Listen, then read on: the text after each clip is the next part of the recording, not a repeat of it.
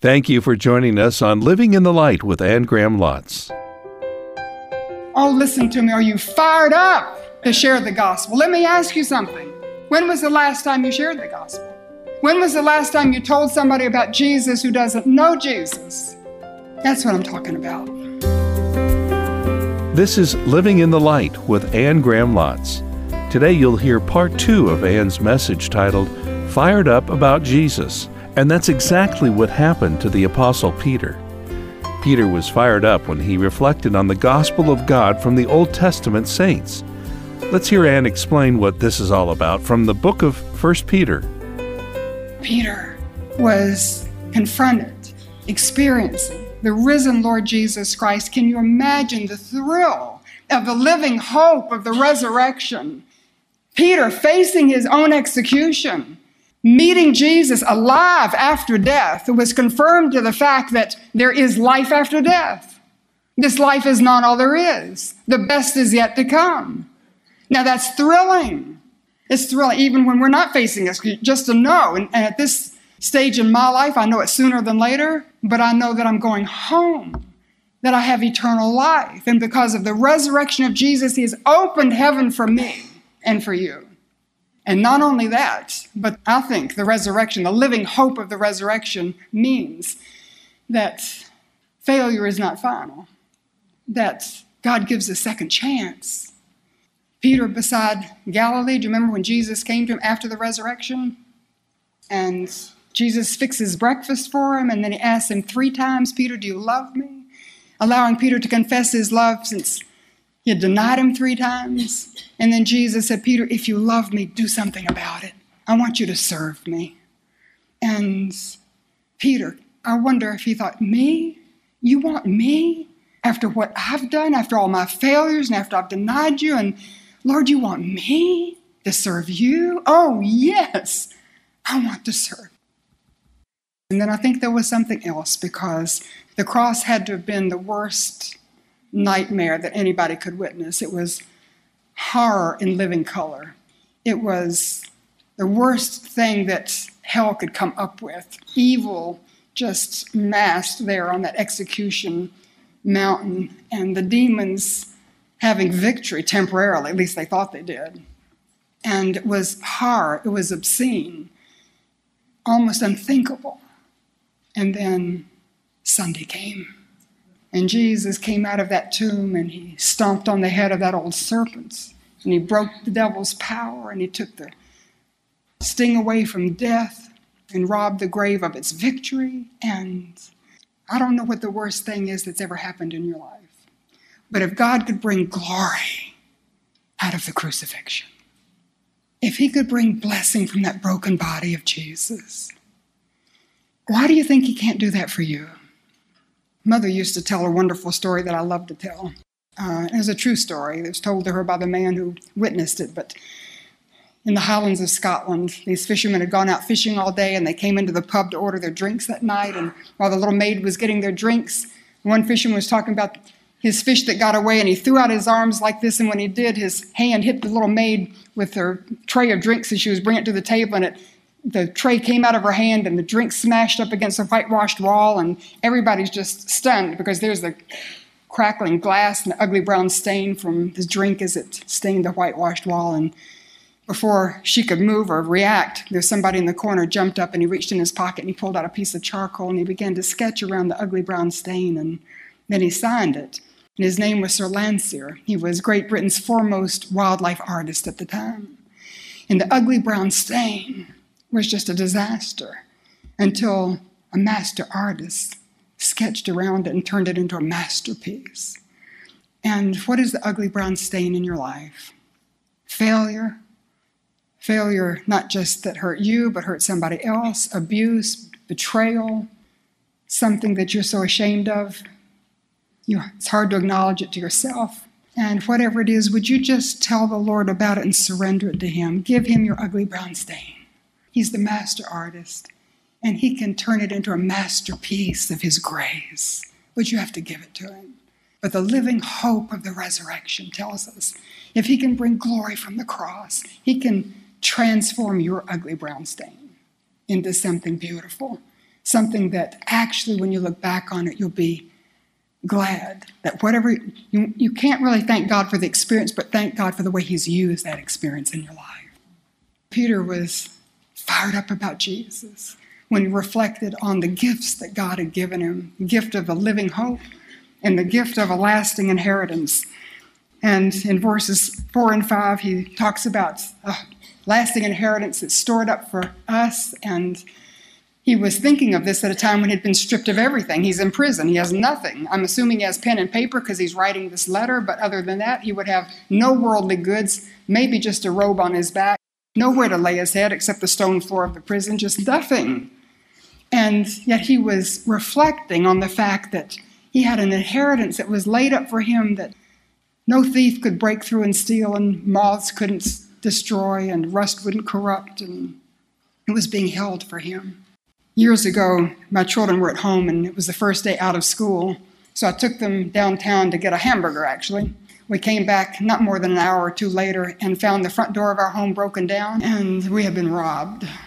All of my silver, all of my jewelry, all of the things my grandmother had left me, even small pieces of furniture that could be grabbed quickly, all the little silver baby cups and spoons that I'd had displayed that my children had used. So when the police came, they said, Mrs. Lotz, we need you to know that if somebody wants to get in your house, they can get in. You know, short of a shotgun blast to the face, you really can't keep them out. So that night when I went to bed and I had to fold back my bed, they had taken the pillowcases off of my pillows in which to put my things so they could take them off. And I laid in bed and I felt myself going into shock because I was thinking, what do I have that can't be taken away? And I thought, they could come back for my children. I thought I would pass out in the bed when I thought of that. My husband could be taken as he was, and I could lose my health, which I have. My house could burn to the ground, which it hasn't. and, you know, friends can slander you and lose your reputation. Your education is outdated tomorrow because things are happening so fast. And, you know, what do we have we can't lose? And so I was getting stiffer and colder, and I thought, I'm absolutely going to go into Never Never Land. And the Spirit seemed to whisper in my ear, Anne, count your blessings. And I'd just been in Ephesians. And so I began in my mind going back through Ephesians 1 and 2 and listed my blessings. There were so many of them, I put them to the alphabet and that I'm accepted by God. I'm beloved of God. I'm chosen by God to belong to the Son. I'm delivered from empty, meaningless way of life. I'm enlightened to think the thoughts of God. I can have the mind of Christ. I'm forgiven of all of my sin. I have His grace. I have hope. I have an inheritance with the saints. I'm justified. I have knowledge of God. I have His mercy, His nearness. I'm made one with him. I have his peace and his power. I'm quickened by the Spirit into new life. I'm redeemed. I'm sealed by his Spirit. I'm his treasure. I'm united with other believers in the body of Christ. I'm validated as being authentic by his Spirit that's within me. I have his wisdom. And XYZ, I'm exalted one day to live with him in his heavenly home. So I'm blessed. Praise God. That's an inheritance. And I think when we get to heaven, the Lord's going to greet us and He'll wipe the tears from our face and He'll take us by the hand. And not only do we have spiritual blessings here and now, but we have blessings in heaven. And I wonder if there are also things that He's collected for us and placed in our individual mansions so that when we walk in, we'll know we're expected and we're welcomed and we've come home because we're the Father's child. So, what have you lost? What's been taken from you? Praise God for our lasting inheritance. No one can take it from you. It's kept in heaven reserved for you until you can come get it. When Peter reflected on the gifts of God, he was fired up about Jesus, the living hope of the resurrection, the lasting inheritance that was laid up for him. And then, thirdly, he was fired up about God's glory. And I'm going to read this again. They're beautiful verses. In verse 6, in this you greatly rejoice, though now for a little while you may have had to suffer in all kinds of trials. These have come so that your faith of greater worth than gold, which perishes even though refined by fire, may be proved genuine and may result in praise, glory, and honor when Jesus Christ is revealed. And what kinds of trials are you going through? So, have you been in a variety of them, like I listed in my last seven years, and there's been many more than that, I can assure you, but those are the ones that stand out. And I'm sure if we compared notes, there are people here that could just talk me right under the table with all the things that you've been through, various kinds of trials. But you know, the interesting thing is that God allows these trials to come into our life. They're sort of a platform because when everything is going good, when we have no trials, when we've got money in the bank, we can pay our bills, when our husband or our spouse always speaks well of us, and our children obey us, and our neighbors talk well about us, and jobs are going good, and, and then we're kind and gracious and thoughtful. Nobody cares. Anybody can do that. It's when our spouse walks out and our children rebel and we lose our health and we don't have enough money to pay the bills this month and when our neighbor is slandering us behind our back and we're still thoughtful and kind and compassionate and people say, Whoa, wait a minute, that's not natural. that's supernatural. And they see the glory of Jesus revealed in us. Do you see that? I took Morrow and Rachel Ruth some time ago to the Tower of London and we saw the crown jewels. And you stand on a moving sidewalk and you pass these glass cases and they have jewels in there like they don't look real. You know, they have diamonds the size of eggs and emeralds the size of golf balls and all the gold and the and they're all set against black velvet because the contrast between the jewel and the black velvet makes the jewel more spectacular. And God allows you and me to have black velvet in our lives because it makes His glory greater. And people can see the glory of God when it's contrasted with the darkness. Great illustration in the Old Testament when Shadrach, Meshach, and Abednego were told by Nebuchadnezzar to bow down to an image of gold. And they said, You know, Nebuchadnezzar, O king, live forever. We don't have to think about this. We don't have to discuss it among ourselves. We believe our God is able to deliver us, but if he doesn't, we're still not going to bow down to your statue. So the king heated the furnace seven times hotter, and he had men throw them in. The fire was so hot it burned up the men that threw them in. The three young men, Hebrew children, got inside the furnace, and not a hair on their head was singed. The only thing burned were the ropes that bound them. But that wasn't the most stunning thing. The most stunning thing was Nebuchadnezzar looked and he said, How many men did we throw in there? Three? Then why is it I see four? And the fourth is like the Son of God. Jesus revealed when his children were thrown into the fire. And when it's you're in the fire, don't forget people are watching you. And that's when the glory of Jesus is revealed. You know, in the Old Testament, when the glory of God came down on Mount Sinai. Do you remember it was lightning and thunder and this big golden cloud, the top of the mountain glowed. And Moses went up there, and when he came back, his face glowed, and he put a veil over his face so people wouldn't see when the glory departed. And then when the priests sacrificed in the tabernacle in the temple, the glory cloud came down, and they couldn't go in because the glory was so thick. And then when they wandered through the wilderness, the glory led them in a pillar of cloud at, during the day and a pillar of fire at night. And Peter is saying, the glory of God is no longer on Mount Sinai. It's no longer on a face to depart and be hidden behind a veil. It's no longer in the tabernacle temple when a sacrifice is made. It's no longer in a cloudy pillar or a fiery pillar. The glory of God is in you. But people have a hard time seeing it unless we're under pressure and in the fire going through problems and pain and persecution. And that's when the glory comes out. I have a friend who enjoyed doing ceramics, and I know you know. You've seen the clay on the potter's wheel, and it turns, and just gray blob of clay, and the potter molds it by just using the pressure of his hands, and he can mold it into a vase or a pot or bowl. And then he takes it off the potter's wheel, and it's just gray clay, and he paints it, and it's dull colored, and it's soft, and he puts it in the kiln heats it to 1700 degrees Fahrenheit. And when he takes it out, whatever he made was strong, and the colors are vibrant and beautiful, strengthened by the heat. And Malachi indicates that you and I, God puts us in the kiln, the refiner's fire. And he says we're like gold, our, our faith is like gold. And he puts the fire under us and he turns up the heat. And God knows exactly what he's doing. So it's not going to be so hot you can't bear it, even though you think it's so hot you can't bear it. But he'll turn up the heat until you melt.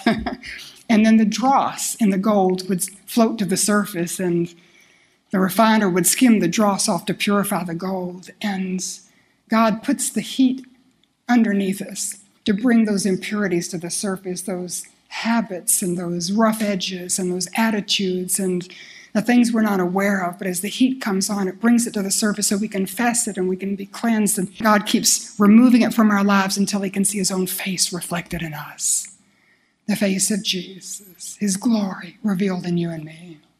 And the glory of God, by the way, it's not just the golden shining cloud, but it's His character. So we see His character in verse 7. He says, These have come so that your faith, of greater worth than gold which perishes even though refined by fire may be proved genuine. We don't doubt him when hard things come or when there are questions that we can't answer or difficulties. You know, we have faith. And in verse 8, he says, Though you have not seen him, you love him. Even though you do not see him, you believe in him. We have the hope that one day we're going to see him face to face, and then we're filled with inexpressible and glorious joy. Faith, love, hope, and joy coming out when the fire is the hottest.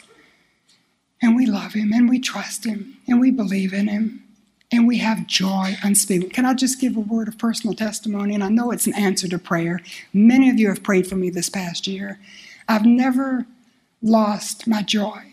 I've been aware every day of blessing after blessing after blessing. I love the Lord more today than I do yesterday, more tomorrow than I do today. I don't doubt Him. I just trust Him. I just lay it all down, let Him have His way. I'm not clinging to life, I'm going to tell you. I'm not clinging to life. For me to die is gain. I want to go home and be with my husband and my parents. But if I'm left here, Paul said, then it's because I have more fruitful labor to do. So I'm willing to go or to stay, you know? But sometimes we don't see the glory until we're in the fire. Peter was fired up when he reflected on the grace of God and the gifts of God and the glory of God that he, Peter, can you imagine? Would be filled with the glory of God. I think that's one reason he wasn't afraid of his execution. Opportunity with his last breath to reveal the glory of God as he trusted his Savior. And lastly, he was fired up when he reflected on the gospel of God. And in verses 10 and 11, talks about the saints who looked for this, the Old Testament saints. They looked for the gospel, they longed for the gospel, but it was just a promise for them. Going back to Adam and Eve, and Adam and Eve, do you remember when they were sinned and they were removed from the garden and there was a prophecy that God gave them? There would come a seed of a woman. And you know, women don't have seed. So this was the seed of a woman that would come and he would be wounded, his heel would be bruised, but he would crush the head of the serpent, he would break the power of the devil. And Adam and Eve were looking for and longing for the seed, for the Messiah, for the gospel. They didn't know his name. They were looking for Jesus, who would take away their sin and bring them back into a right relationship with God. And we come to Abraham living in Ur, and God leans out of heaven and says, Abraham, if you'll follow me in a life of obedient faith, I'll send through you a seed through whom all the nations of the earth would be blessed. And Abraham left Ur and followed God in a life of obedient faith because he was looking for and longing for the seed, the Messiah, the gospel. He didn't know his name, but it's Jesus. Moses who delivered the children of Israel from bondage to slavery. And God said, Moses, I'm going to raise up a prophet like you who will deliver my people not from bondage to slavery, but bondage to sin. And Moses began looking for and longing for the Messiah, the Savior, the one, the gospel, the one whose name is Jesus. Isaiah, who said there would come a seed of a woman, virgin born, his name would be called Wonderful Counselor, Almighty God, Everlasting Father, Prince of Peace. He would be the Lamb by whose stripes we would be healed. And Isaiah didn't know his name, but he was looking for and longing for the Messiah, for the gospel, for Jesus. But in the Old Testament, they could look for him, they could long for him. He was just a promise. Hebrews 11 said they never received the promise until Jesus came. And when Jesus came, all of those promises were fulfilled. And you and I living on this side of the cross, have you ever thanked God? We don't have to go to a temple and slaughter some lamb and have blood spurting everywhere and walk away, never knowing for sure if our sins were forgiven. Hebrews said they sacrificed bulls and goats, but they never were sure their sins were forgiven. They just exercised their faith in God's word that said, if you do that, I will forgive your sin. And then he sent the Lamb of God who took away the sin of the world. It was a promise in the Old Testament for, for you and me. We possess it. The gospel is ours. And so Peter was fired up on Pentecost to preach his heart out, preaching that sinners could be saved, failures could be redeemed, And those who were on their way to hell could go to heaven, and those living in darkness could come into the light, and the captives could be ransomed. And God so loved the whole world that he gave his only begotten Son, that whosoever believes in him, whosoever believes in him, whosoever, anybody who would place their faith in Jesus would not perish and would not go to hell, but they would have everlasting life, be brought into a right relationship with God now, and have heaven when they die. Oh, listen to me. Are you fired up? to share the gospel. Let me ask you something. When was the last time you shared the gospel? When was the last time you told somebody about Jesus who doesn't know Jesus? That's what I'm talking about. If your heart's on fire, you may not say it right. You may not have all the right answers. You may not be able to enter into a theological discussion. You may not be into apologetics, but you can tell people what Jesus means to you, and you can tell them what he's done for you, He's taken away your sin. He's lifted the load of guilt. He's given you hope for the future. Listen, this world has no hope. The hope is not in politics. And it's not in the European Union, and it's not in the peace plan in the Middle East, and it's not in trade wars with China, and it's not in whatever's going on in North Korea, and it's, oh my goodness. Our hope is in Jesus. And we know it. And if we're not on fire to share it, something's wrong. So I ask you to examine your heart. Could it be you've not shared the gospel recently because you're not fired up about it?